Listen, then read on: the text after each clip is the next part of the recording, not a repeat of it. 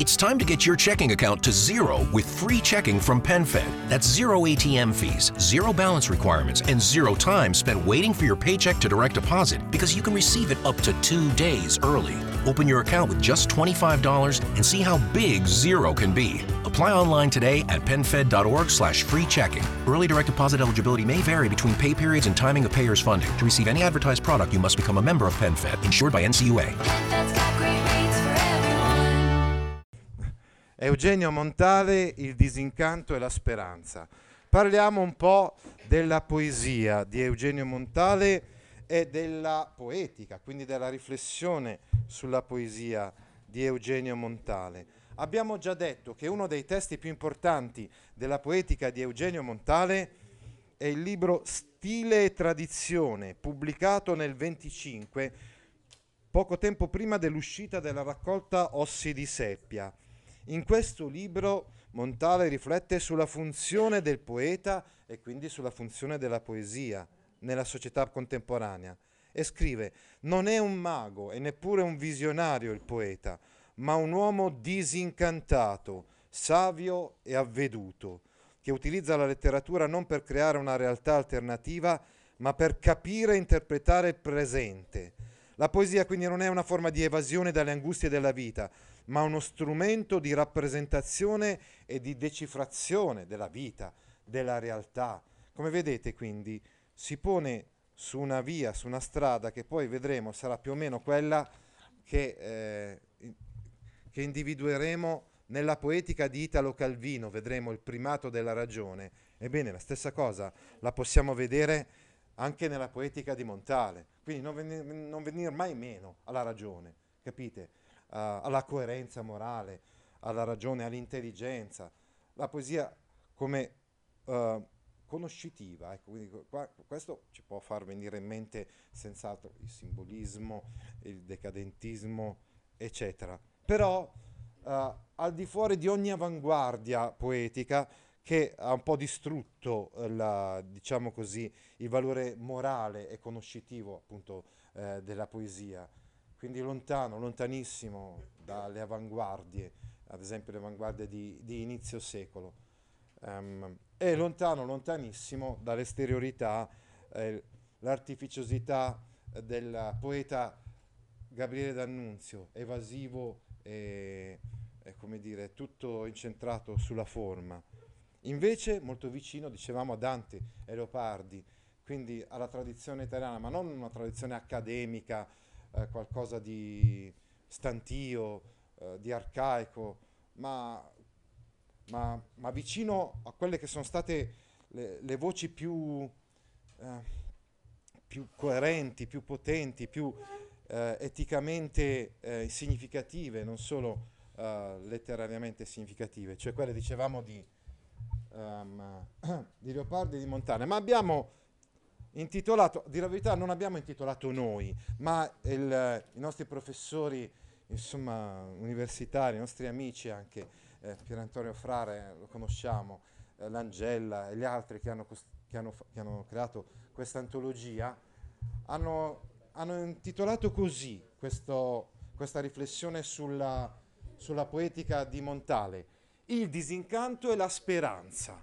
che è vero, c'è quindi questo aspetto di disincanto che è significativo, importantissimo sin dall'inizio della poetica di Montale, ma c'è anche la speranza, un dubbio, una speranza da alimentare, ma adesso ci, ci arriveremo e rifletteremo ancora meglio su, eh, su questo. Quindi rifiuto della retorica, assolutamente, un linguaggio asciutto, conciso, che non abbia una parola dovuta un- ad un esercizio letterario, tra virgolette. E questo un po' lo accomuna a Saba. Una poesia di ricerca, dai contenuti complessi però, ecco, mentre quella di Saba abbiamo detto eh, certe volte è una poesia semplice, quella di Montale invece nasconde delle cose. Ecco, qui invece eh, possiamo trovare degli elementi di contatto con la poesia analo- analogica, quindi con il procedimento analogico che abbiamo visto anche in Ungaretti. Il correlativo oggettivo. Adesso approfondiremo questo discorso sul correlativo oggettivo. Abbiamo definito la poesia di Ungaretti, poeti- la poetica di Ungaretti, poetica della parola. diciamo quasi eh, in mo- modo scolastico, eh, generico, potremmo dire che quella di Montale invece è la poetica degli oggetti. Infatti la condizione soggettiva dell'uomo, dell'uomo contemporaneo, dell'uomo del Novecento è rappresentata nelle poesie di Montale da un oggetto, da un simbolo. Esempio, il ruscello strozzato, la foglia accartocciata, il cavallo stramazzato. eh. Eh, spesso, nella poesia spesso il male di vivere ho incontrato. Un valore universale dato ai significati espressi. Il male di vivere come tema focale, fondamentale nella poesia di Ungaretti. Il pessimismo, perché, come abbiamo detto, la vita è dominata dalle sofferenze. E questo ce l'aveva in mente anche il giovane Montale, abbiamo visto in quelle lettere della sorella. no? La condizione di disarmonia comune a tutte le creature viventi. Viviamo in una condizione di disagio, di disarmonia, no? E questo ci fa venire in mente Svevo e Pirandello anche. eh. Lo scacco esistenziale, la ricerca razionale della verità, ma senza nessuna consolazione, senza nessuna soluzione consolatoria, consolatoria appicci- appiccicaticcia, perché eh, la ragione ci può portare semmai di fronte a degli interrogativi, questo sì, di fronte al mistero. È vero, abbiamo parlato prima della speranza, la speranza di trovare per miracolo ciò che davvero corrisponde al desiderio e alle aspira- e alle aspirazioni del cuore umano ma si tratta sempre di una speranza che rimane più che altro come domanda, una salvezza mai sicura e l'unica cosa che possiamo fare è accettare che la vita è un mistero. Infatti, eh, dicevamo, eh, c'è una sconfitta dell'uomo perché c'è una negatività insita nell'esistenza umana. È impossibile comprendere le leggi predeterminate del vivere. Quando parliamo di pessimismo ci viene in mente Leopardi. Certo, i presupposti filosofici sono diversi, perché Leopardi eh, puntava su- le sue riflessioni partendo dalla filosofia sensista, eh, meccanicista, eccetera, mentre, ehm, mentre Montale ha altri, eh, alt- altre basi insomma, filosofiche del suo ragionamento. Quando parliamo di questo ci viene in mente appunto questo filosofo Boutreau, ecco, che è un filosofo magari che non si studia anche in- tanto in storia della filosofia, ma che invece eh, è stato molto importante per eh, Montale. Comunque, eh, se avete in mente Nietzsche, ecco, questo sicuramente l'avete studiato in storia della filosofia, eh, capirete un po' qual è l'orizzonte, diciamo, filosofico in cui eh, l'humus da cui, eh, da cui sorge il pensiero montaliano. La salvezza, diciamo, la salvezza, la speranza, abbiamo intitolato così noi oggi, il disincanto e la speranza, un altrove metafisico, un- un'unica dimensione per la salvezza che emerge soprattutto, dicevamo, in alcune poesie dedicate ad Irma Brandeis con il nome di Clizia, una nuova donna angelo, tra virgolette, nella letteratura italiana dopo quelle dello- dello- della stagione dello stilnovismo, una donna quindi come presenza salvifica, mediazione fra la realtà e un altrove metafisico che rimane però, come ho spiegato sempre eh, in precedenza, rimane un mistero eh, inconoscibile da parte dell'uomo.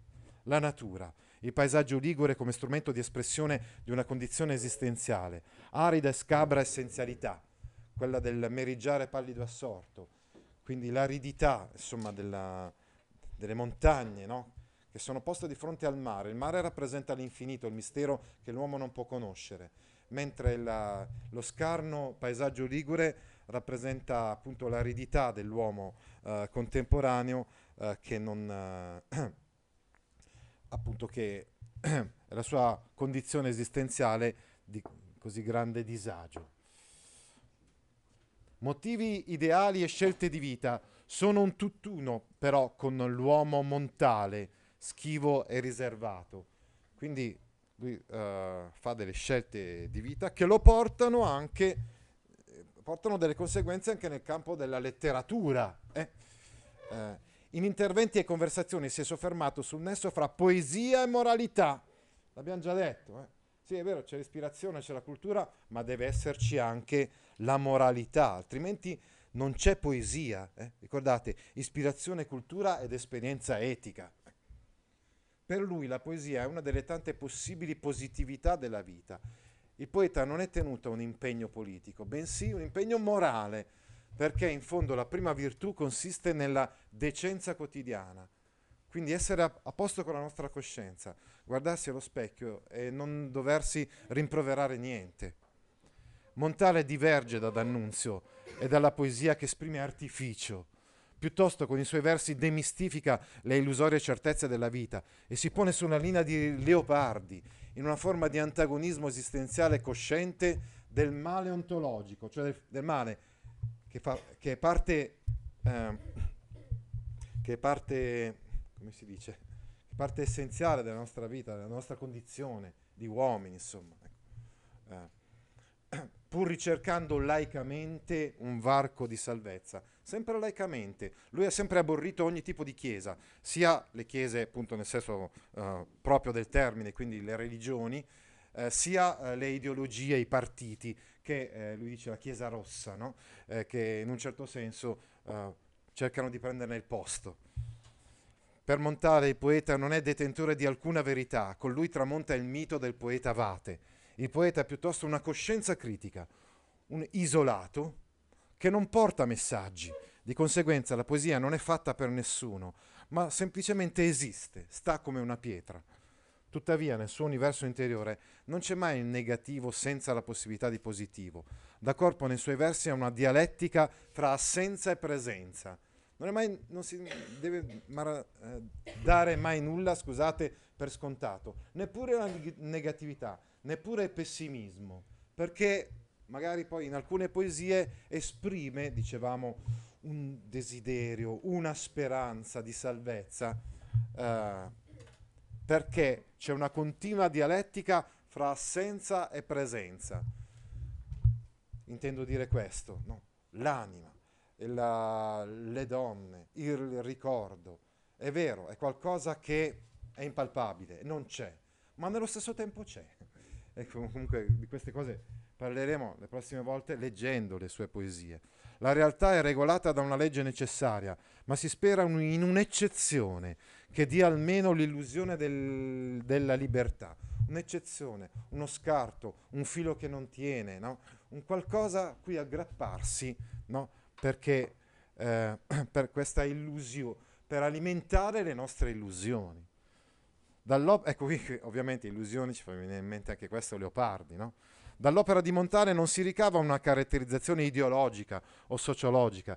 Di diver- diversamente da D'Annunzio, per esempio, il poeta non si propone come figura eletta al di sopra delle masse. Attenzione, eh, scusate, anche se suona la campanella, ovviamente dobbiamo terminare questa lezione che fondamentale no, per capire Montale. Il conflitto con la realtà esterna è posto da Montale in termini assoluti, ma ciò non significa che la sua poesia sia evasiva rispetto agli eventi contemporanei è anzi disposta fino in fondo a conoscere il presente alla luce di una cultura e di una tradizione laica e razionale. Rivendicando la sua coerenza morale, respinge dogmi o utopie, che siano cattolici o marxisti.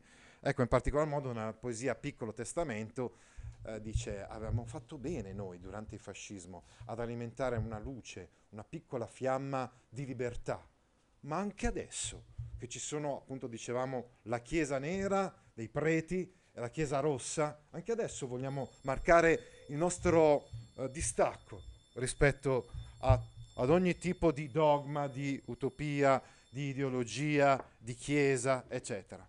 Determinante, specie nel primo Montale, il riferimento alla natura, al paesaggio. Gli scenari delle sue poesie rimandano alle cinque terre liguri. Eh, ricordate Monterosso, la sua casa di, di villeggiatura, tra virgolette, dove trascorre le estati.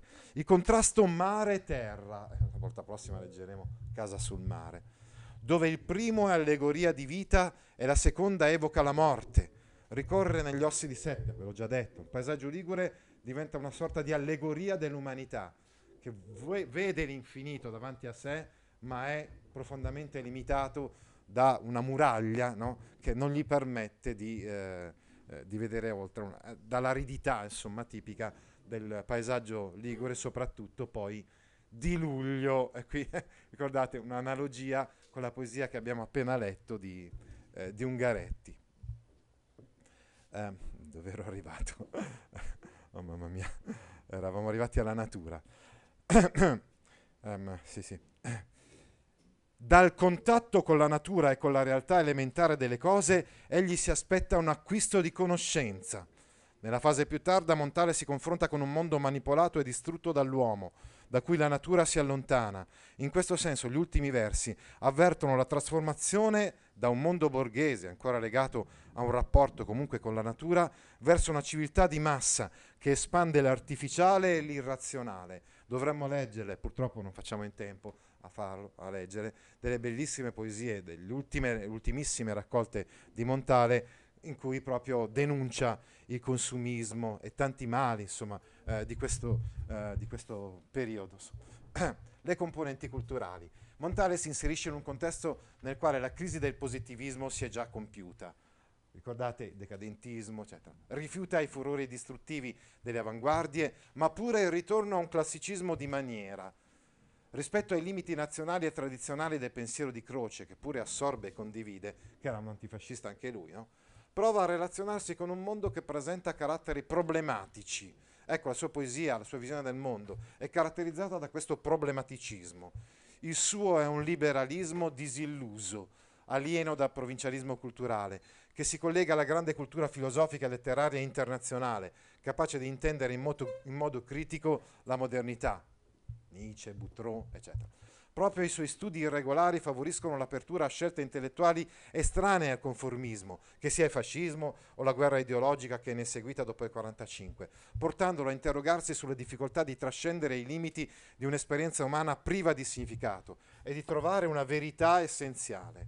Questo interrogativo di natura esistenzialista collega Montale allo spiritualista francese Boutron, di qui l'appello alla coscienza dell'individuo, che aspira a uscire da un mondo che si presenta sotto il segno dell'inganno.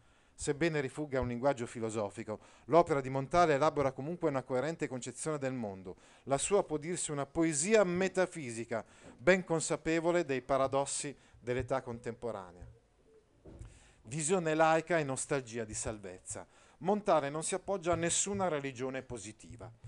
Il suo è un pensiero del tutto laico, che indaga i limiti e le insufficienze della ragione sulle orme del pessimismo leopardiano, reagendo con ferma coscienza alla negatività della condizione umana, il che tuttavia non esclude la nostalgia o la speranza di una salvezza.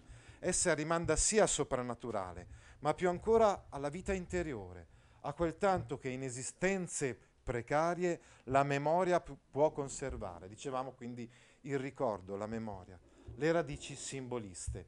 Come tutti i poeti del Novecento, anche Montra- Montale ha le sue radici nel simbolismo. L'abbiamo visto, insomma, nella sua formazione come erano stati importanti i simbolisti francesi. La realtà fisica della sua poesia è rappresentata metaforicamente e adesso lo approfondiremo parlando del correlativo oggettivo.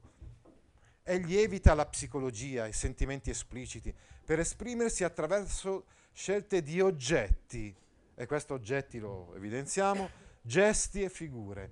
Per questo tipo di procedimento letterario la sua poesia si accosta a quella dell'americano, anglo-americano Thomas Stern Eliot. Ai poeti di area anglo- anglosassone Montale fu vicino anche in qualità di traduttore. Nel periodo del fascismo, quando praticamente c'era l'autarchia anche culturale, lui si metteva a tradurre appunto testi anche di romanzi americani.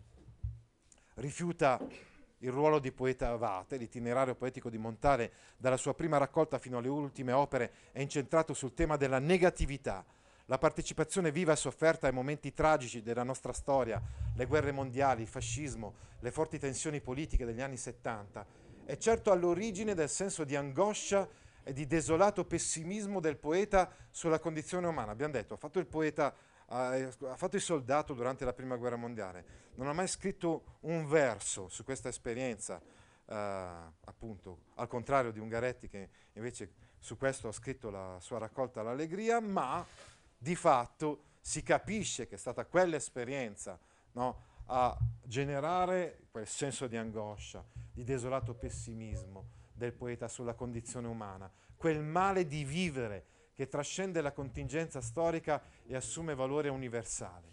In maniera programmatica Montale sostiene di non voler essere e di non ritenersi un illuminato interprete dell'oscuro mistero della vita umana.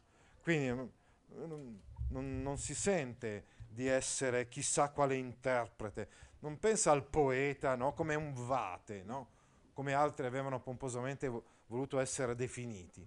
In altri termini, la poesia di Montale non propone certezze positive, ma vive la condizione di ogni uomo della sua epoca che gli consente di sapere solo ciò che non siamo, ciò che non vogliamo. eh. Quindi eh, questo lo diceva appunto in, una- in un'altra poesia importantissima, non chiederci la parola. eh. Questo realismo negativo non lo conduce verso un pessimismo però senza speranza, ma lo spinge a vivere consapevolmente la propria esistenza. Una punta di speranza c'è, rimane. La vita di ciascuno può essere improvvisamente riscattata da particolari momenti che offrono la possibilità di uscire dall'angoscia della quotidianità, rari e gratuiti stati di grazia, nei quali ci si aspetta di cogliere un segno che indichi la via di uscita da un dolore apparentemente immutabile. La posizione di Montale nei confronti della vita non è quindi rinunciataria e statica, rivela piuttosto un temperamento attivo e consapevole, alla costante ricerca di un equilibrio fra il male di vivere, quindi dicevamo il disincanto da una parte, e la speranza, che pur condannata ad un'inevitabile sconfitta, sempre risorge nell'uomo. Ecco, dicevamo che volevamo parlare del correlativo oggettivo. La poesia di Montale mette in atto quello che il poeta britannico Eliot aveva chiamato correlativo oggettivo, definendo in questo modo il procedimento che consiste nel rappresentare la condizione e i sentimenti dell'uomo, quindi vi ricordate il disagio, il male dell'uomo, eccetera, riferendosi a realtà oggettive, cose, fatti, situazioni. Montale indica nel testo degli oggetti che sono la materializzazione di uno stato d'animo, stabilisce un'equivalenza completa fra sentimento e oggetto. Objective correlative, quindi il termine, dicevamo, è di origine anglosassone. È stato Eliot, insomma, no? che ha spiegato che è il solo modo di esprimere emozioni in forma d'arte. Con tale termine si definisce un particolare modo di presentare gli oggetti nella poesia che ridà forza ai tradizionali usi della raffigurazione indiretta, come il simbolo e l'allegoria. Quindi, ovviamente, ci viene in mente Dante, le allegorie no? nella poesia di Dante, il simbolo, la poesia simbolista. A differenza del primo che è immediato e della seconda che richiede una mediazione intellettuale, il simbolo è immediato, l'allegoria eh, fa, fa leva su una specie di un insieme di valori, di idee condivise in un certo periodo, ad esempio. Il significato del correlativo oggettivo sta nella densità fisica degli oggetti e nell'intensità con cui essi si impongono alla mente del lettore. Nella poesia di Montale il primo correlativo oggettivo è già nel titolo della prima raccolta, così anticipiamo quello che dovevamo dire la volta scorsa. Gli ossi di seppia sono metafora della poesia e dei, con- e dei suoi contenuti, sono l'emblema di ciò che è essenziale e che rimane quando il superfluo che riveste la sostanza autentica della realtà si è consumato. Ecco, gli ossi di seppia, le formazioni calcaree che raffigurano la lotta delle cose e degli uomini per resistere alla forza del destino che vuole ridurli a scarti. Esemplare dell'uso di questa tecnica è il componimento spesso il male di vivere incontrato, come dove potete vedere evidenziati soprattutto sottolineati appunto i vari correlativi oggettivi. Rivo strozzato, incartocciarsi della foglia, cavallo stramazzato, correlativi oggettivi del male, del male di vivere. Statua, nuvola e falco, correlativi oggettivi dell'indifferenza, no? che è l'unico bene che si può esprimere. No? Ecco qua, infatti, il, adesso non ci soffermiamo su questa poesia che non fa parte neanche del nostro, eh, come dire, del nostro studio. Queste sono alcune delle donne, non tutte, eh, delle- non tutte le donne che, compa- che compaiono nelle poesie di, eh, di Montale. Irma Brandeis, l'ebrea americana, no? che è raffigurata come Clizia in molte sue, racco- in molte sue raccolte, no? annuncia la pace storica, annuncia una liberazione metafisica dal male, no? è, dicevamo, quasi una donna angelo no? in queste poesie, rare comunque. Maria Luisa Spaziani invece, eh, dicevamo che è la volpe, no? e quindi rappresenta invece una donna sensuale, eh, quindi infatti più passionale rispetto a quell'angelo, a quella donna angelo che era Clizia. No? Eh, e invece Drusilla Tanzi che è la mosca, no? mosca perché non ci vedeva tanto bene, perché era chiamata così, era uno, pseudonimo, insomma, direi, ma ne, ne, riparleremo. Ecco, lei invece rappresenta la, una salvezza nel privato, la dimensione del privato, della vita quotidiana, ho sceso milioni di scale, no? A fianco a te, no? Fatta di consuetudini e di affetti che persistono però anche nell'aldilà, persistono anche dopo la morte, quantomeno. Lo vedremo leggendo, uh, leggendo le poesie dedicate appunto alla moglie. Ritornando indietro, ricordiamo che il suo antifascismo, appunto, era un antifascismo passivo, inattivo, che non lo conduceva a delle scelte di azione, insomma. E questo ci fa venire in mente un po' la casa in collina eh, di Cesare Pavese. No? Eh, infatti lui sposta l'asse della riflessione dagli avvenimenti storico-sociali a quello dei problemi esistenziali, personali. Protagonista nelle sue poesie non è la storia, ma il paesaggio ligure, arido, disseccato, aspro di crepe e di rocce, assunto come simbolo della condizione umana del vivere, e, que- e eh, quindi che in modo indiretto, ecco, fa capire, fa percepire che lui è lontanissimo dalla retorica del fascismo, non in modo così diretto. Questo non è infatti in contrasto aperto col regime, ma senz'altro in forte contrasto con la cultura del regime, con la retorica del regime. Infatti nel corso di un'intervista Montale dirà io non sono stato fascista, non ho cantato il fascismo, ma neppure ho scritto poesie in cui quella pseudo-rivoluzione apparisse osteggiata. Certo, sarebbe stato impossibile pubblicare poesie ostili al regime di allora, ma il fatto è che non mi sarei provato neppure il rischio, neppure il rischio fosse stato minimo o nullo, perché insomma evidentemente, come abbiamo spiegato, lui concepisce la poesia in un altro modo, eh, come tensione etica, non, concepi- non, concepisce la poesia come, um, diciamo, uh, come si dice, il, uh, il, piffero della rivoluzione, per dire, no?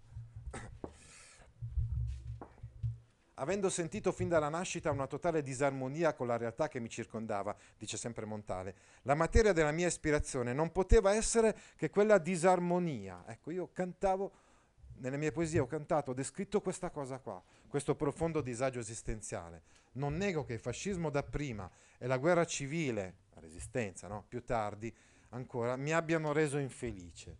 Tuttavia esistevano in me ragioni di infelicità che andavano molto al di là, molto al di fuori di questi fenomeni. No? Dicevamo, un disagio esistenziale più profondo, non è solamente un disagio esistenziale dovuto al fatto che c'è un regime, che c'è una guerra in corso. Credo di avervi detto alcune cose importanti per capire meglio le poesie di Montale che leggeremo la prossima volta. Ok, round two. Name something that's not boring. A laundry? Ooh, a book club. Computer solitaire, huh? Ah, oh, sorry, we were looking for Chumba Casino.